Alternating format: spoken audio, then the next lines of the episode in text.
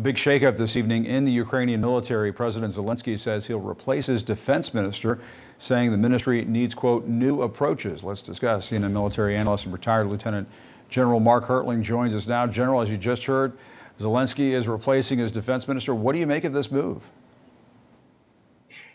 This has been bubbling for a couple days, Jim. Uh, the defense ministry has been accused of of uh, actually having uh, several issues regarding corruption. Most recently, it had to do with winter uniforms. It's really unfortunate because uh, Minister Reznikov, who is the one is being relieved, is first of all a, a, very good friend of the West. Him and Secretary Austin have established a great relationship. He is a very good man, but truthfully, in the past, in dealing with Ukraine corruption within the government, corruption within the ministries has been a major problem.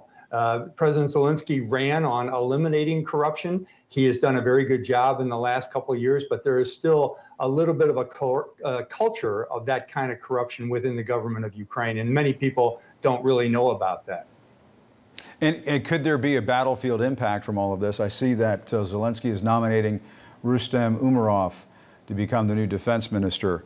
Uh, any thoughts on him? And uh, what do you think the impact of this is going to be?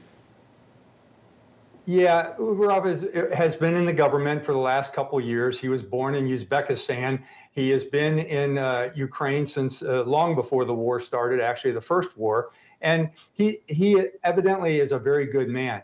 Uh, but as I said a minute ago, corruption used to be rampant not only in the ministries, but in the military. So to answer your question, will this affect the military itself? I don't think so in terms of the fighting forces. I had a conversation with a group of soldiers in 2016 that had just come back from the Donbass, and they told me that was their biggest concern, that their generals and their colonels were corrupt. I don't think we see that anymore in the Ukrainian military. They are fighting hard, but like like many governments throughout the world inside of various ministries there are individuals who will take advantage of these unfortunate situations for ukraine and grift uh, off of uh, the, the prices that are allocated toward fund that are actually contributing to the military mm. And, you know, General, Ukraine says it is focusing on consolidating battlefield gains as Ukrainians and uh, U.S. officials uh, push back on these counteroffensive um, I guess, criticisms that the counteroffensive is moving too slowly. What, what is your sense of uh, Ukraine's progress, the counteroffensive? Um, might a new defense minister help in that regard?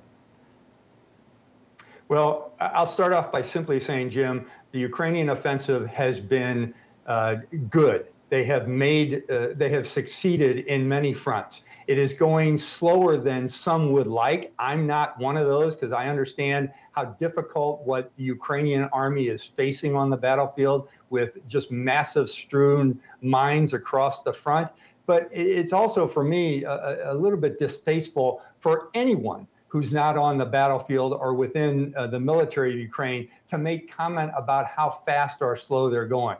Truthfully, Jim, I experienced the same thing in combat uh, in Iraq when others would say, hey, you're not doing enough or you're not doing this. It's a whole lot tougher uh, to, to actually do the things that people uh, want you to do than it is for soldiers who are fighting their hardest. And in fact, in the case of Ukraine, dying uh, and, and, being wounded on the front. Uh, so, yeah, I, am with uh, the Minister Kuleba, who said earlier in the week that people who are basically slamming Ukraine for the pace of their uh, their operations should just, and his words, not mine, shut up. But I hmm. agree with that completely. If you're not on the front lines, if you're not carrying a rifle, you probably should not be uh, eh, from the Pentagon or other places, from NATO headquarters, be talking about how, in, especially in an anonymous way, how slow the uh, the effort is going. Well, yeah, I mean, we're heading into the fall of 2023. Uh, a lot of folks at the beginning of all this never thought Ukraine would have an offensive period uh, let alone a, a counteroffensive. So I mean, they're they're all in some ways they're battling against um, expectations that have been raised. Yeah, it, you know, it's interesting, Jim. At the beginning of the war, as you remember, a lot of people were saying, "Hey, how come the Americans thought the Russians were 10 feet tall? They can't do a lot of the things that you're supposed yeah. to do on a battlefield." Now, those same critics are saying, how come uh, Ukraine isn't, uh, they seem to be 10 feet tall. How come they're not doing the things we anticipate them doing?